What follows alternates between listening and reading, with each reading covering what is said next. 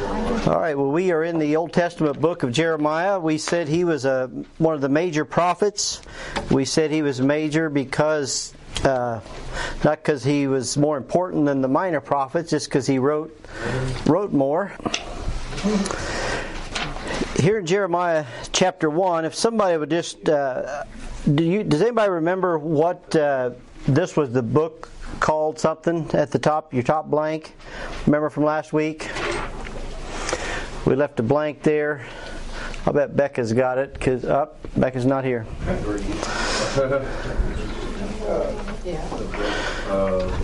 it was the book of blank ground. What did we say that was? Solid ground? It was not solid ground. Stony. It was stony ground.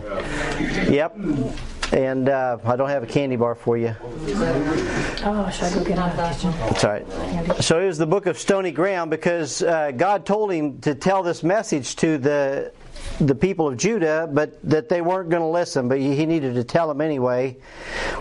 so it was a stony ground, and we all, I think every ground is hard ground right now.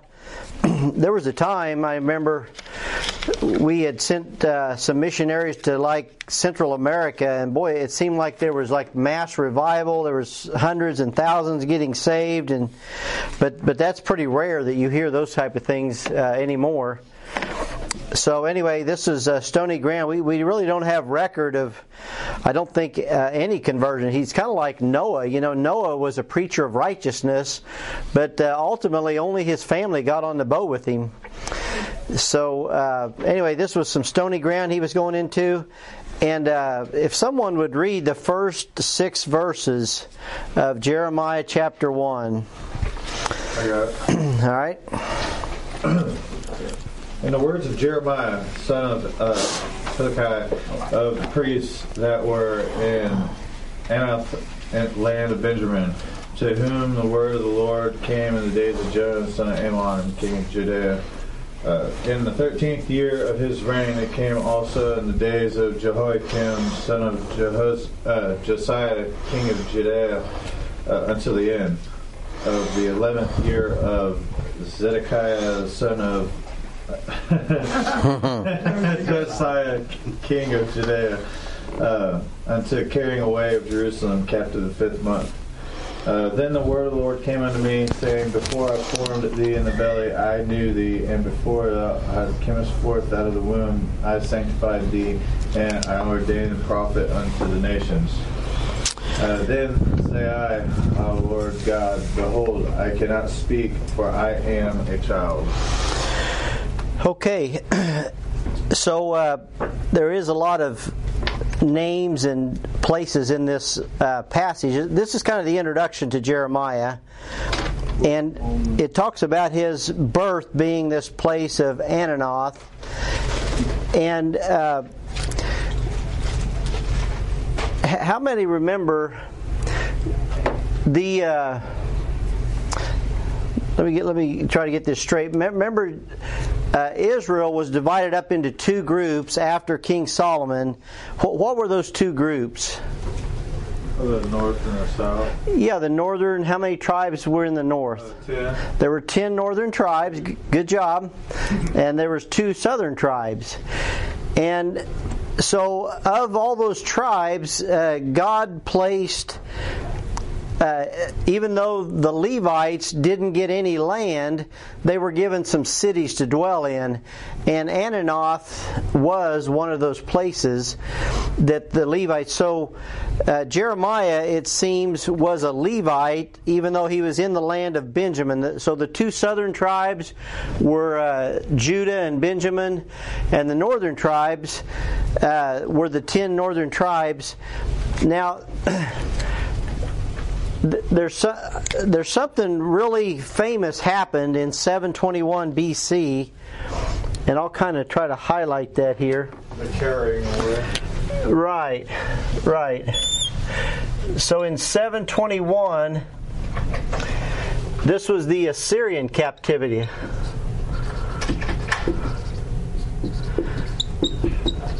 I don't know if you can capture that, Angie. Jim says if you stay close to the phone, we can hear him from the phone microphone. Okay, so just pull that out and maybe you can hear Just this whole thing. Yeah, just Talk loud. yeah. Yeah, scream. So, so something really happened famous in 721. It was the Assyrian captivity. So the ten northern tribes were taken captive by the Assyrians, and it was a famous uh, ruler named Sennacherib that did that. And uh, and so uh, another kind of famous event was when he- so these are the last eight kings of Judah. These are the southern uh, southern kingdom. These are the last eight kings that they had. And uh, something else famous happened in about 586 BC. Uh, what was that? The Babylonians. Right.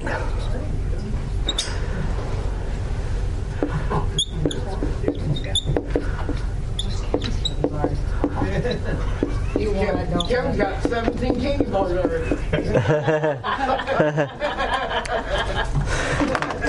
So On point today. yeah. We were even early. That's probably why I'm on point. What's uh, what's kind of neat about this is you know when I was in Israel, uh, we were travel. I think it was the first day we were there. We were traveling back from uh, Tel Aviv. Uh, th- that's their nation's capital, even though Jerusalem is kind of uh, their capital as well, the historical capital. But uh, we were all on the bus, and, and the tour guide said something about, yeah, when we were taken captive about 586 BC. So even so, what, what we're saying here in this class is the same thing that the Jews are saying in Israel, and. Uh, it's just a matter of fact that they teach their their young people that yeah, uh, our forefathers were taken captive in 586 BC. So uh, I kind of wanted to just talk about kind of what's leading up to this. There's just some uh, really good history here, and uh, there's just a there's you know as a kid, all of us probably like. Daniel in the lion's den or David and Goliath. We love those stories. Well, Hezekiah, in my opinion, is on equal level with that. Just uh, the ten northern tribes were being taken during his reign. So he's sitting down here in Jerusalem, and the ten northern, I mean, the enemies are invading from the north, and they're mocking the people of God, and they're saying, Don't trust in the God of Hezekiah. But meanwhile, Hezekiah gets uh, a scroll out, and he goes into the temple, and he prays for God to protect them. And an angel of the Lord comes in the night and kills 185,000 Assyrians. I mean, Israel doesn't even have to go to war. Hezekiah just prays, and that very night, God kills 185,000 enemies. That's amazing. Is that where they were getting ready to go to war, but uh, they just walked in and took all the loot? No, that's uh, Second Chronicles 20. That's Josiah. No. I think you're talking about those. surrounding the- No, that that was the Syrian. That was the four lepers. That was a little different story, but it, it's a different story. That's powerful too. That that's very powerful as well. So, uh, so God preserved these southern tribes in the days of Hezekiah, and then, uh, depending on how you pronounce that, some say Manasseh, some say Manasseh, NASA. but uh, he is the longest reigning king of of Judah. Uh, does anybody know how long he reigned? 40 years. That's close. It's on your paper. It's uh, 55. 55. So he reigned for 55 years, Huh. and uh, his son Amon uh, reigned after him. So if, if you look at at verse 2 of chapter 1, we, Kevin just read this. In verse 2, to whom, so it's talking about Jeremiah, to whom the word of the Lord came in the days of Josiah, the son of Amon, king of Judah, in the 13th year of his reign. And uh, if you look at your paper, it says Josiah reigned 31 years. Does everybody see that? So God came to Jeremiah in the 13th year of the reign of Josiah. So Josiah uh, is probably older than Jeremiah because we think that uh, Jeremiah began his reign when he was 18 to 20 years old. And uh, so Josiah had already been a king for 13 years. And so uh, he's maybe a little bit older than Jeremiah, but anyway, they were, they were contemporary one with another. and so uh, this on the board is just kind of one way to lay out uh, what the Bible's saying here. And um, Try on the back of the other one. I kind of got a question. yeah, You're saying he reigned 13 years, and it's on our paper, but I'm not seeing it on my paper in 31 years. right. So during Josiah's 31 years, the 13th year of his reign is when God spoke to Jeremiah. Does that make sense? Okay, yes. So he reigned for 31, but during the 13th year is when God spoke. So, so God's kind of dating all this for us. And then does everybody see in verse 3, it says it came to pass, it, it also, it, it came also in the days of Jehoiakim, the son of Josiah, king of Judah, unto the 11th year of Zedekiah. Now on your paper, does everybody see on your paper Zedekiah? He reigned 11 years. So in the 11th year of his reign is when uh, it says, under the carrying away of Jerusalem captive in the fifth month. And so from from Josiah's 13th year till till the end of that, uh, it's approximately 40 years. So, so this is when Jeremiah was a prophet. I, I hope that kind of makes sense. So, from this 13th year and to the 11th year of of, of uh, Zedekiah. So Zedekiah was the uh, last of Judah's kings, if that makes sense. Everybody with me? And so, what do you think goes in your blank? I've got it on your board on the board. Captivity. Captivity, right? So, so the Babylonian captivity happened around uh, 586 or 587 BC. You might see it uh, one or the other. And so that uh, we read last year. That's kind of or last week. That's when God kind of threw in the towel. When there was no more remedy, God allowed the enemies of Jerusalem and Judah to be taken captive. Now let, us all uh, turn with me, if you will. Hold your place here, and let's all look back at Second Kings. I think it's like the last chapter of Second Kings. It's chapter 25. 2 Kings 25.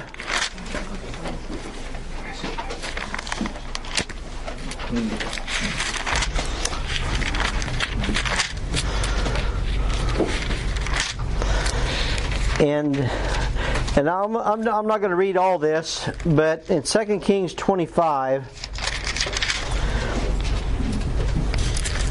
because all these names connect connect together. That's kind of what we're doing.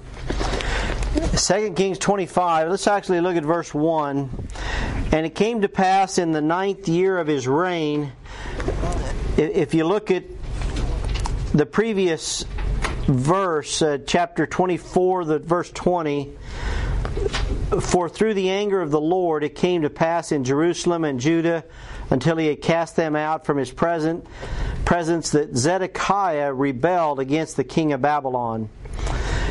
And it says, And it came to pass, verse 1 of 25, in the ninth year of his reign, like Zedekiah's reign, in the tenth month, in the tenth day of the month, that Nebuchadnezzar, king of Babylon, came, he and all his hosts, against Jerusalem, and pitched against it. And they built forts against it round about. And the city was besieged unto the eleventh year of King Zedekiah. So it took him a year and a half or so here. And it says, And on the ninth day of the fourth month, the famine prevailed in the city, and there was no bread for the people of the land. And the city was broken up, and all the men of war fled by night by the way of the gate unto two wall, between two walls, which is by the king's garden. Now the Chaldees were against the city round about. The king went the way toward the plain. Uh, the army of the Chaldees pursued after the king and overtook him in the plains of Jericho, and all his army were scattered from him. So they took the king and brought him up to the king of Babylon to Riblah, and they gave judgment upon him and slew the sons of Zedekiah before his eyes and put out the eyes of Zedekiah and bound him with fetters of brass and carried him to Babylon.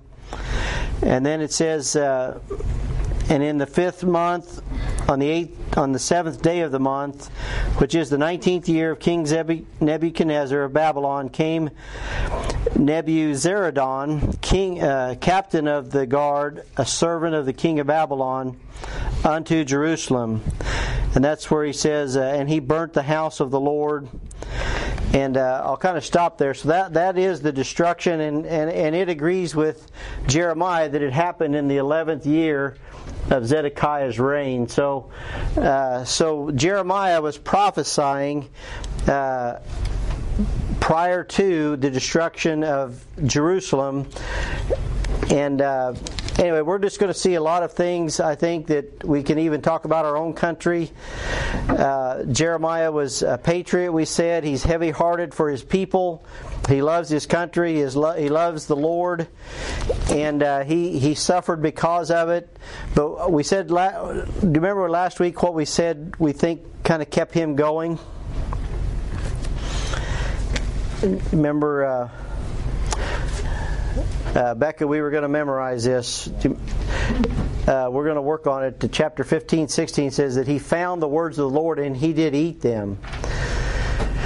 So he, he began really eating and consuming the Word of God, and it was in his. Let's just all look at that, uh, Jeremiah 15, 16 again. Because I, I, I want to memorize. I tried to memorize this two or three times, and. I'm working on it. Are you? Close. You want to try it for us? Yeah. Um, thy Without words were looking, found, is it and I one? did eat J- Just a minute, just a minute. Uh, Teresa's going to quote it. Thy words were found, and I did eat them. And thy word was unto me the joy and rejoicing of my heart. For I am called by thy name, O, um, by thy name, O Lord God of hosts. Jeremiah job. 15, 16. Wow, Good job. that is really good. Where, where is this? Jeremiah 15, 16. It's our memory verse. Oh, Jeremiah 15, 16. Yeah. So Jeremiah found God's word and he ate them, and they were joy and rejoicing of his heart.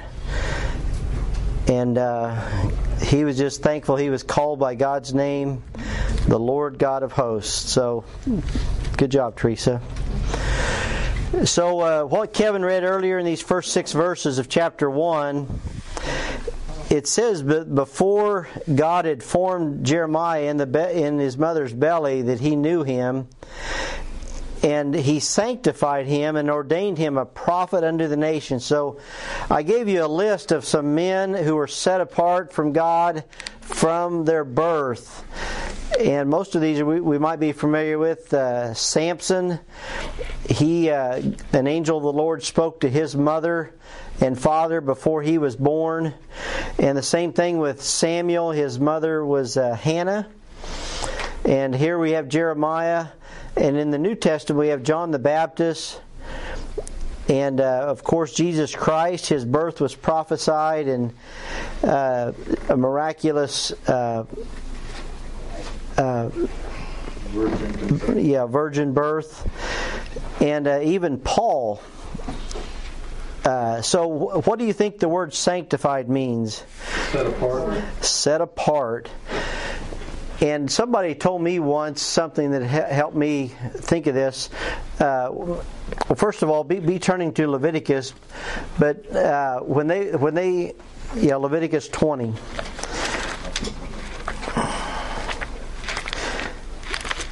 But uh, when you think of being set apart, uh, a friend of mine just told me think of like a bird sanctuary. You know even a zoo is kind of a sanctuary for animals. And they're they're set apart kind of in the habitat that they need. And so uh, I think even in my own lifetime, they, they put kind of a, a sanctuary for pheasants, and they uh, put some Is something special for somebody? Yeah, Leviticus uh, 20 and verse 7. In fact, uh, Ed, do you have those, brother? Uh, Leviticus 20, verses 7 and 8. 27 and 8. Um, Sanctify yourselves, therefore, and be ye holy, for I am the Lord your God. And ye shall keep my statutes and do them. I am the Lord which sanctify you. So it almost sounds like a contradiction, but, but the opposite is true. In verse 7, he's, God is telling his people, Sanctify yourselves and be holy. And then at the end of verse 8, it says, I, the Lord, or I am the Lord which sanctify you. And I just want to say both both are true, aren't they? That when you get when you get saved, God sets you apart, and He puts puts you and I on a track to be conformed to the image of Christ. But on that path, uh, it behooves each of us to follow the Lord and to obey His word. And there's a sanctifying of ourselves, isn't there? And He'll He'll say, you know, don't do this and do do that, and purify yourselves this way and be righteous because of this and be holy because I am holy. So so both of those are true. So there's kind of a an, an active and a passive. So God ought, he sanctifies us himself when we trust Christ as our Lord and Savior. And then as as we become more like the Lord, we still need to be humble. We still need to uh, walk with the Lord, and so there is a purifying and a sanctifying of ourselves. So that's what I put in the blanks there, just the word set apart. And so I gave you just the teaching point. Uh, God has a part in our sanctification, and and so do we. So uh, page two now, uh, verses seven through ten of Jeremiah one. Does somebody want to read those for us? Yeah, our hole punches are wrong. You punched them on the wrong side. Did I really? That's the beginning, and you got it over here. Of course I did. That's par for the course today. Yeah, that's, good. I'll. Uh, that's kind of how our I'm going to make everybody folders this week, and so I'll include. I'll include the handouts with the right hole punches. Sorry about that. So what do you want us to read? Uh, Jeremiah one verses seven through ten. But the Lord said unto me, Say not, I am a child, for thou shalt go to all that I shall send thee, and whatsoever I command thee, thou shalt speak. Be not afraid of their faces, for I am with thee to deliver thee, said the Lord. Then the Lord put forth his hand and touched my mouth. And the Lord said unto me, Behold, I have put my words in thy mouth. See, I have this day set thee over the nations and over the kingdoms, to root out and to pull down and to destroy, and to throw down, to build, and to plant. That's it. Thank you. Uh, now Jeremiah says, I think this shows uh, some humility. I, that, that's what I had you put in your blank. That the word humility, because he said, "I'm just a child." He's like, "Lord," because you know God said, "I've called you from the womb." And I've sent you to these nations. This is what I want you to do. And he's saying, God, I'm just a child, and that's not necessarily a bad thing, is it? To tell the Lord you're like a child, because I think by the, I think when we think you know we've got some stuff figured out and we're we're so smart and we we know all this stuff, we tend to get puffed up, and you know knowledge puffeth up, but charity edifies, and so I just think this was a very mature thing for Jeremiah to say, and. Uh, he says almost the exact same thing that King Solomon does when he gets on the throne. In fact, I, I thought we might just look at that in 1 Kings 3. Let, us all look at that in 1 Kings 3. It does my heart good to look at this. Uh, Mark Shipley wants to know how he can turn on subtitles. I yeah, that would be a really good idea. Mark Shipley's online. That's cool. All right, 1 Kings 3. And here in 1 Kings 3, verse 5, it says, In Gibeon the Lord appeared to Solomon in a dream by night, and God said, Ask what I shall give thee. It, think, think in your mind, what if God came to you and just kind of gave you a blank check and he signs it and he says ask ask whatever you want and I'll give it to you. It's kind of like the genie in a bottle thing except it's God. And so here's what Solomon said in, in, in, verse 6 and, and Solomon said, Thou hast showed unto thy servant David, my father, great mercy, according as he walked before thee in truth and in righteousness and in uprightness of heart with thee. And thou hast kept for him this great kindness, that thou hast given him a son to sit on his throne as it is this day. And then verse 7 And now, O Lord my God, thou hast made thy servant king instead of David my father, and I am but a little child. I know not how to go out or come in. What, what do you think that little phrase means, to go out and come in? Um, I would think it's a metaphor for bringing people to Christ, but maybe for us, but for them it had to do with battle. It meant I don't know how to go out and fight the enemy and bring our people home. It was go out. So that that's actually a phrase found several times in the Bible. To go out and come in had to do with warfare, and Solomon saying, you know, my father, your servant, the king, he was a mighty warrior, but I'm just a kid. I don't know how to go out or come in. And uh, so he, he goes on here, verse 8, and thy servant is in the midst of thy people, which thou hast chosen, a great people that cannot be numbered nor counted for multitude. And then here's his request, verse 9 Give therefore thy servant an understanding heart to judge thy people, that I may discern between good and bad. For who is able to judge this, thy so great a people? It says in verse 10, And the speech pleased the Lord, and Solomon, that Solomon had asked this thing. And in verse 11, and God said unto him, Because thou hast asked this thing, and hast not asked for thyself long life, neither hast asked riches for thyself, nor hast asked the life of thine enemies, but hast asked for thyself understanding to discern judgment. He says, Behold, I have done according to thy words. Lo, I give thee, I have given thee a wise and an understanding heart so that there was none like thee before thee, neither after thee shall any arise like unto thee. So uh, he goes on to say that he also gave him riches and honor and fame and all these things. But uh, anyway, my, my point here is that Solomon also said, Lord, I'm like a child and I don't know what to do. And I, I find myself in the midst of great people, but I can't discern good or bad. I need, I need to be able to make good decisions and I need wisdom. I need this understanding heart so that I can judge your people, Lord. And uh, God gave him that. and uh, so, anyway, uh, now look, look back at Jeremiah chapter 1 again. And he says something here.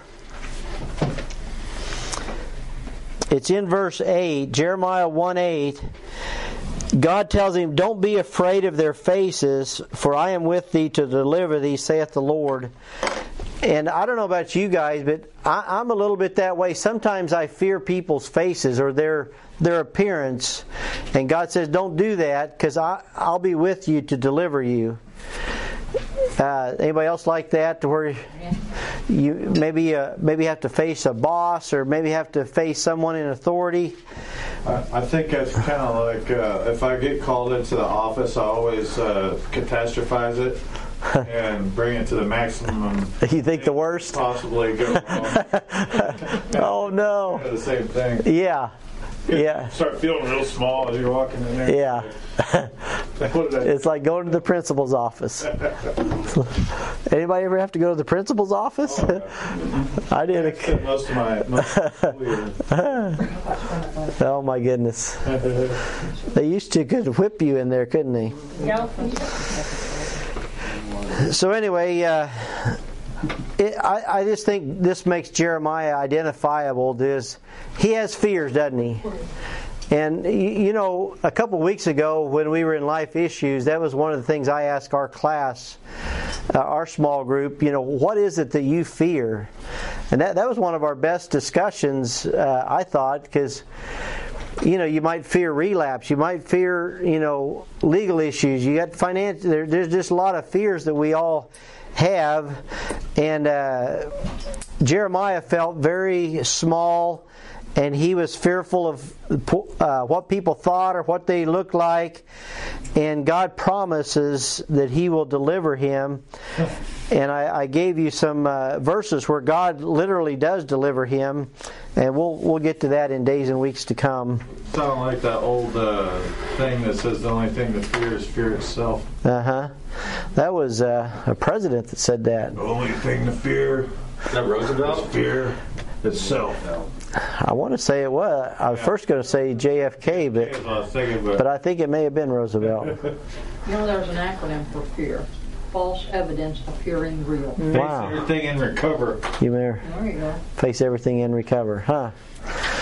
So we, we are to fear the Lord and uh, and trust in Him, but uh, anyway, when when we it's kind of like Peter when he when he got out of the boat to walk on the water, he began to fear you know the waves and the wind and the storm around him and he started to sink. But when he kept his eyes on jesus uh, he was lifted out of the storm and he was saved and preserved and delivered.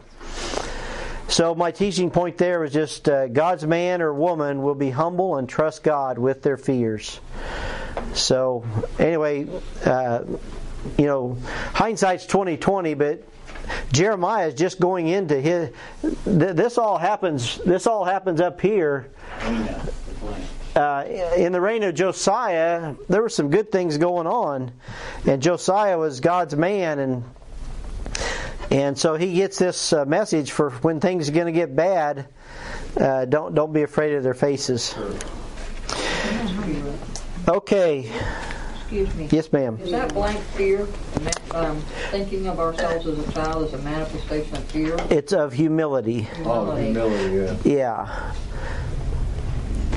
Yeah, when it's like when we want to hold daddy's hand. You know, we're, we're all adults in here, but you know, there was a time we wanted to hold big brother's hand or big sister's or our daddy's hand and uh, let him fight our battles. And so that's what we need to do with the Lord. So in verses 11 through 16, God gives Jeremiah some signs. And th- this is a verse that all of us uh, should kind of know about. It says uh, in 1 Corinthians chapter 1, verse 22, that. Uh, it says something like the Gentiles seek after wisdom, but the Jews require a sign.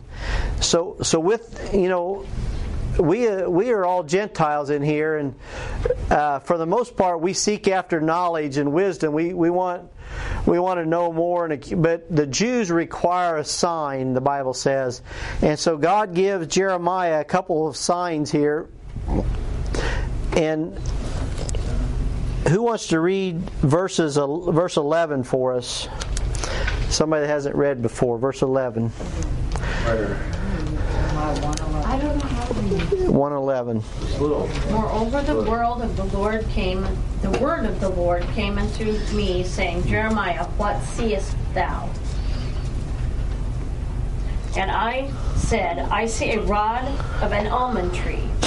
Okay, so this is the first sign that God gave to Jeremiah, and um, trying to think. I think I think we got enough time. Let's look at the numbers verse there.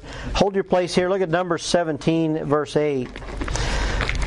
I just I love the way that the Bible it all fits together.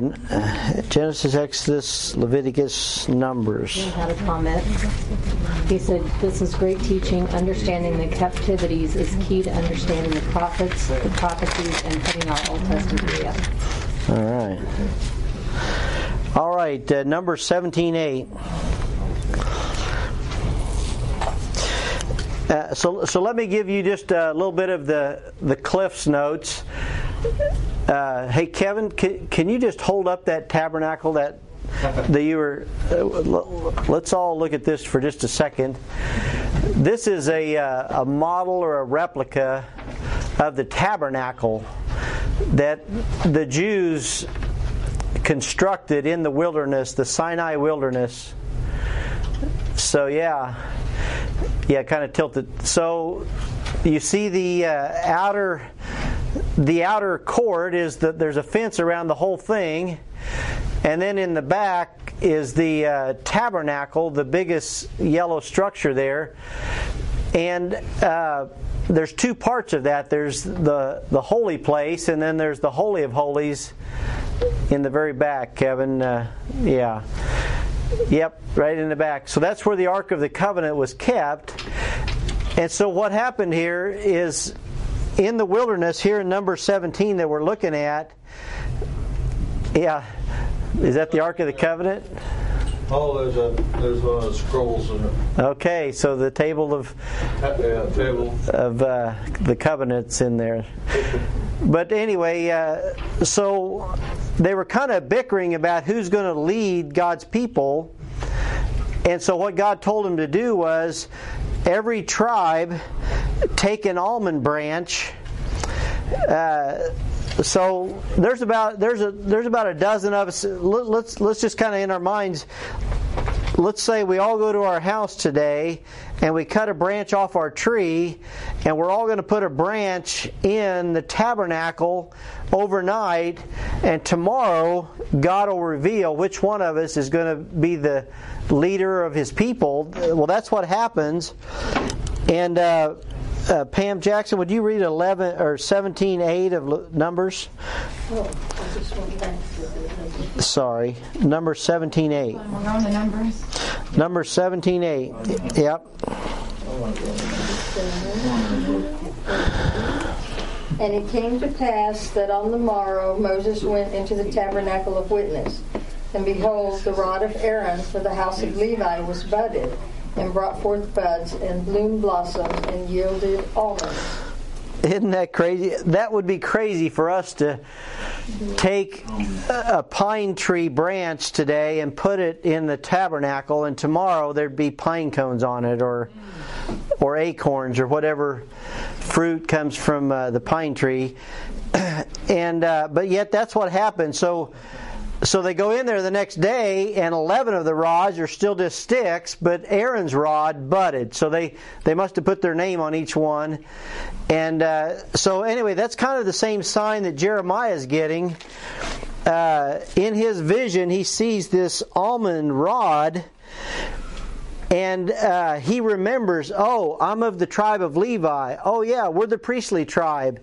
Okay, God, you've you've appointed me, and he said it's it's a rod, and so rods were used for counting. Maybe you numbered people, but it's also used for chastisement. And I, and I think God is telling Jeremiah, I'm going to use you to chastise my people. I think that's the sign he's getting. That in, in uh, Roll of thumb. rule of thumb? Yeah. Oh, no. The rod can't be bigger than his thumb. Ah, Cleaned up saints or what? that uh, that was for swatting. yeah, For chastisement. yeah, yeah. So, uh, so that was, and I gave you uh, the three things that are that are in the Ark of the Covenant, according to Hebrews nine four. There was three things. There was the tables of the covenant, so the the, the Ten Commandments, the the stone tablets were in there. There was a pot of manna to remind them that uh, how God fed them in the wilderness, and then there was Aaron's rod that budded was still in there. So God preserved that uh, through ge- all the generations of Israel. Didn't they say that the manna, the manna would get bad really fast, like that they couldn't hold it and keep it because it would go bad that? Yes. I don't know what it was. He wanted them to glean every day. Yes. Look for him. every Except for the Sabbath. A lot of it, I wonder. But yeah, if you tried to glean on a Monday and eat it on Tuesday, it would spoil. But you had to go out every day, just just like we need to read our Bible every day. They never, nothing ever was said what it, manna was.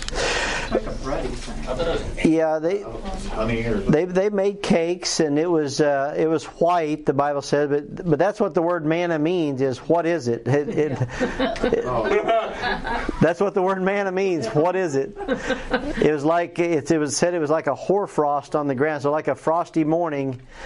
And uh, but after the the dew left, you could go out and gather it Oh, and uh, just basically scrape it off the grass and take it home and feed your family. Yeah, kind of like flour and make cakes out of it.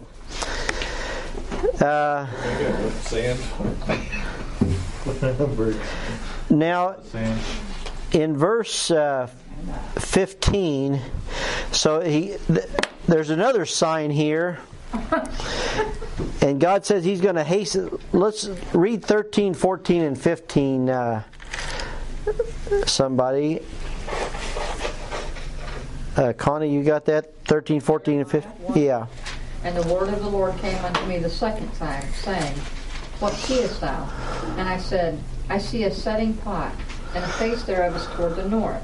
Then the Lord said unto me, Out of the north an evil shall break forth upon all the inhabitants of the land. For lo, I will call all the families of the kingdoms of the north, saith the Lord, and they shall come, and they shall set every one his throne at the entering of the gates of Jerusalem, and against all the walls thereof round about, and against all the cities of Judah. And I will, is that all? Yeah, that's good. Uh, so this this seething pot, it, it's kind of a melting. I didn't look, I didn't look that up too good. Uh, what were you saying? It's America. Yeah, kind of a all groups of people, kind of a melting pot. Um, yeah, I think I think you're probably right. But uh, but it the the key thing here is that it's facing toward the north. It says. Yeah, at the end of verse 13, and the face thereof is toward the north. And the Lord said unto me, verse 14, out of the north an evil shall break forth. So, even though Babylon is kind of to the east of Jerusalem, right here's Jerusalem, uh, the trade route, you can see this is kind of desert. So, the trade. I'll meet in the village does anybody know about how far Babylon is from Jerusalem? Pretty far. That's 80 miles. Eight miles. 80, wasn't it? About a thousand. It, it's about 800 or Oh, 800. Yeah, it, so so this is kind of modern day Iraq, where uh, ba- Babylon is right there. So there's kind of a country of Babylon, and there's a city of Babylon, but the trade route is up and up and down. So uh, even even when we were there in Israel, you know, Tel Aviv is in the north, and it, it's real close to Joppa. And uh, jo- Joppa was a seaport, and uh, it's it's famous. Uh, we know Ta- uh, Simon the Tanner lived in Joppa. And remember, uh, uh, Peter visited Simon the Tanner, and um so still still today we, we went there. Uh, they believe that the city was kind of tore down and rebuilt. So the the uh, the monument that's there, there's actually a door that says Simon the Tanner. Uh-huh. And uh, they know it's not the original, but they think it's the same location as where he lived, right on the seaport of the Mediterranean Sea. But uh, what what they call this, they say that Israel uh, is is very vital because it's what they call a land bridge. It it bridges the land of Africa with Europe, and so there th- this is a this is a great uh, travel route.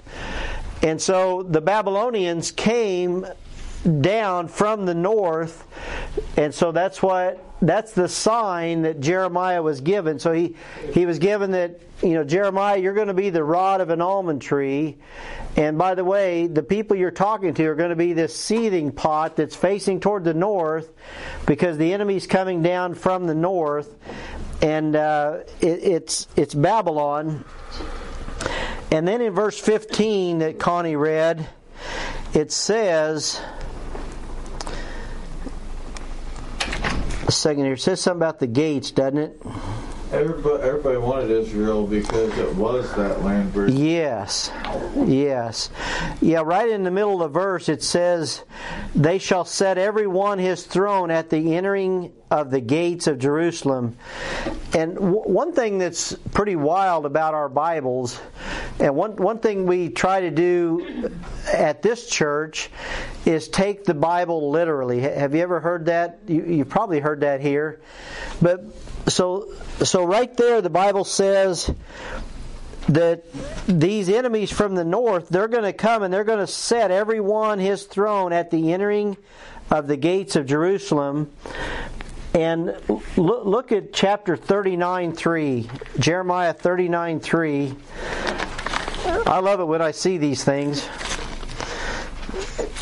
Jeremiah 39 3 Yeah. Yeah what read that for us And all the princes of the king of Babylon came in and sat in the middle of the gate. Even Nergal, Sheznar, Smagar, Nebo, uh, yeah, all those, uh, with the residue of the princes of the king of Babylon. Yeah, and look, look at they sat in the middle gate. That these princes of the other of the king of Babylon, they sat in the gate just like God prophesied to Jeremiah in chapter one. They're going to set everyone his throne in the entering of the gates of Jerusalem. And lo and behold, when they come, they actually do that. A And lot of times they were in like uh, poles, you know, like how the the cov the ark was had those poles with the the seat on there. I think a lot of them princes and stuff probably rode in like that, and they were sitting on the in the gate. maybe they may have had their own. Did you give the blank? So, so what do you think is the blank there? Prophecy is fulfilled. Uh, I, well, I put the word literally. So the enemy, enemy sitting in the gates is literally fulfilled.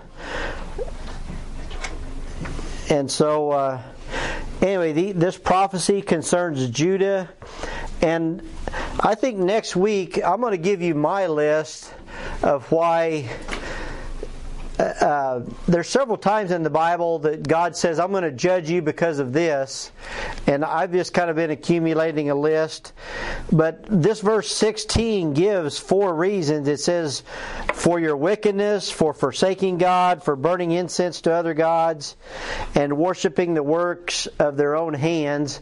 So God gives some four reasons for judgment right there. This is why the enemy's coming, is because you guys have been wicked, you've forsaken the Lord, you burn incense to other gods, and you worship the works of your own hands. And uh, so your your teaching point there I gave you was God's children can expect judgment and the rod when they are dis- disobedient. So the word rod goes in your blank. God's children can expect judgment and the rod when they are disobedient. I mean that that's how God God chastises and disciplines his children because he loves us, right? And He wants us uh, to be obedient. He wants us to obey Him. And so th- this last little section here talks about Jeremiah's promise. And uh, who, who wants to read these last three verses, 17 through 19 of Jeremiah 1? Thou therefore gird up thy loins and arise, and speak un- up unto them all that command thee. Be not dismayed at their faces, lest I confound thee before them. For behold, I have made thee this day a defenced city, and an iron pillar of brazen walls against the whole land, against the kings of Judah, against the princes thereof, against the priests thereof, against the people of the land. And they shall fight against thee, but they shall not prevail against thee. For I am with thee, saith the Lord, hmm. deliver thee. Yeah, what I really like about what Connie read there, um,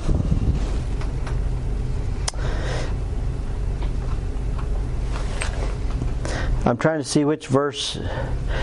It's actually in verse 18. In verse 18, God says, Behold, I have made thee. In other words, I've made Jeremiah, you are actually a defense city. You are an iron pillar. You are a brazen wall against the whole land. So this is Jeremiah's enemies, the whole land, the kings of Judah, the princes thereof, the priests thereof. Uh, so, so, so what I what I kind of gathered from that, and, and think about this. Jeremiah was fearing their faces. So it was like one man against the whole land and Babylon. In reality, they should have been afraid of him. Is that wild? Kind of like Bathsheba. So Kevin, think about think about your workplace. Now your your work is a pretty a Christian ran operation, but but maybe uh, maybe more like you, Becca. Think about the people at Sam's Club. They may seem secular or maybe above you in pay or whatever, but you're, you're a child of God. You, you are set apart, and you're in this workplace that's maybe pretty worldly, and it it's uncomfortable sometimes because I, I work with a bunch of lost people, and uh, but in essence, they have the they have worked alongside a child of God, and in essence, they should be fearing you instead of you fearing them. That is just really amazing, isn't it? Because we're Not the you, you and God are a majority, but to fear God. right? You're the one that's got our back. Yeah. Amen. Anyway, that's uh, that's just a pretty amazing thing that God tells him that your enemies are not going to prevail. God is with you. God will deliver you. And he's he's called you. So this is this chapter is is his calling. And l- let me take you to one more place. Let's go to the book of Daniel, and we'll conclude here in the book of Daniel, chapter 1. And we're going to see, let's see, uh, it's, it's to the right, isn't it? Morning, Ray. So, Daniel chapter 1.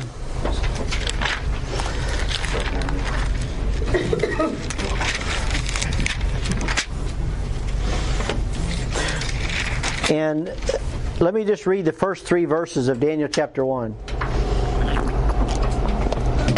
Is everybody there? And we, we should recognize these verse these uh, names because some of them are on the board here behind me.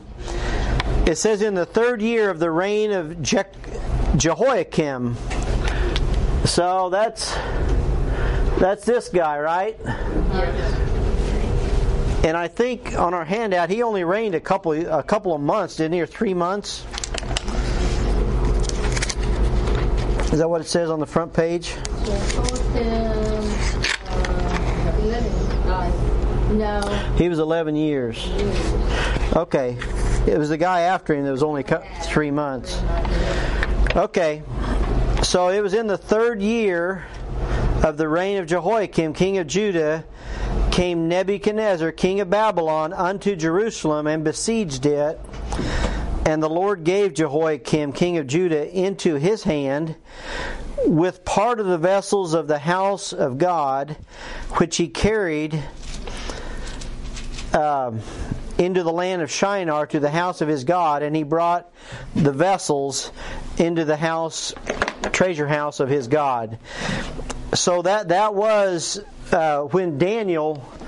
So there was three deportations, and, and Daniel was the first group. But now turn over to chapter nine. That's where I really want us to go. Daniel nine.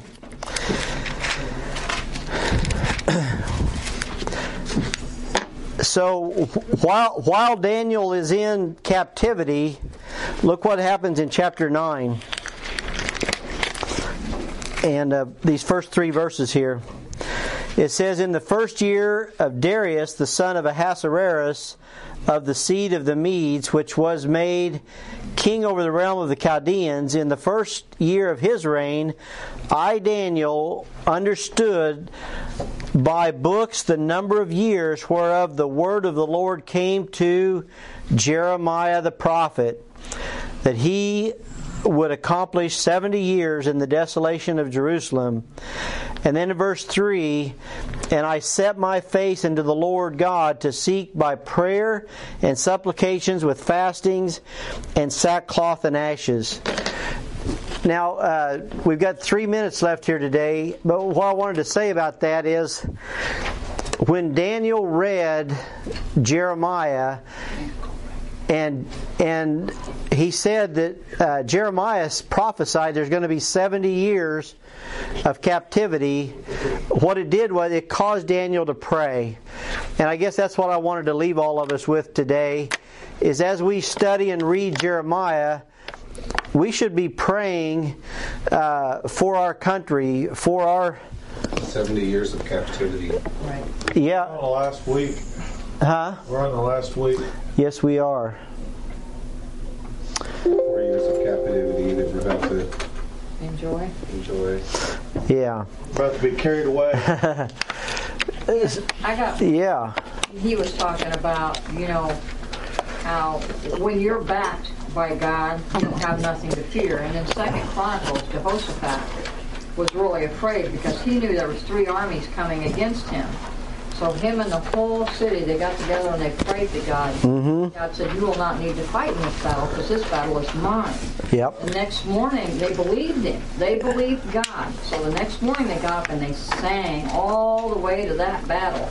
When they got there, all three of those armies were destroyed. yeah, that's what I was talking At the very end, Ah. he says, and the fear of God was on all the kingdoms of those countries when they had heard that the Lord fought against the enemies of Israel.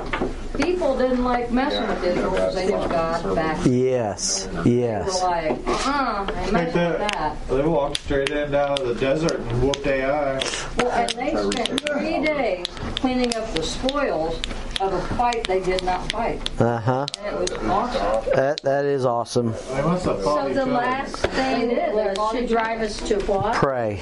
Oh, like, oh, there- there- Yeah, pray. Pray was your last blank there, and. Uh, Anyway, I'm, I'm kind of excited about this, and I hope I hope you are too. Any, any other questions or thoughts? No, no, but this is good. Good. Yeah. Thank you. You're going slow and um, taking us around. Yeah. Well, the history part is interesting to me, and so hopefully it connects because it helps your whole Bible come together once you understand some of these names and prophecies and dates. And uh, both of you had your hand up. Let's go, ladies first. Can we, can you make us a new thing tomorrow? Can you make that as well? This right here. Yeah. I've got I've got some of Jim's handouts that are going to be excellent for that. Okay. Yeah, because I don't know how to make some of those charts really, but Yeah, they all should be on that thumb drive. yeah, I've got all of his handouts. But anyway, yeah, uh, you had something, Edward. God's love makes me want to well, you did get up and gas. That's good.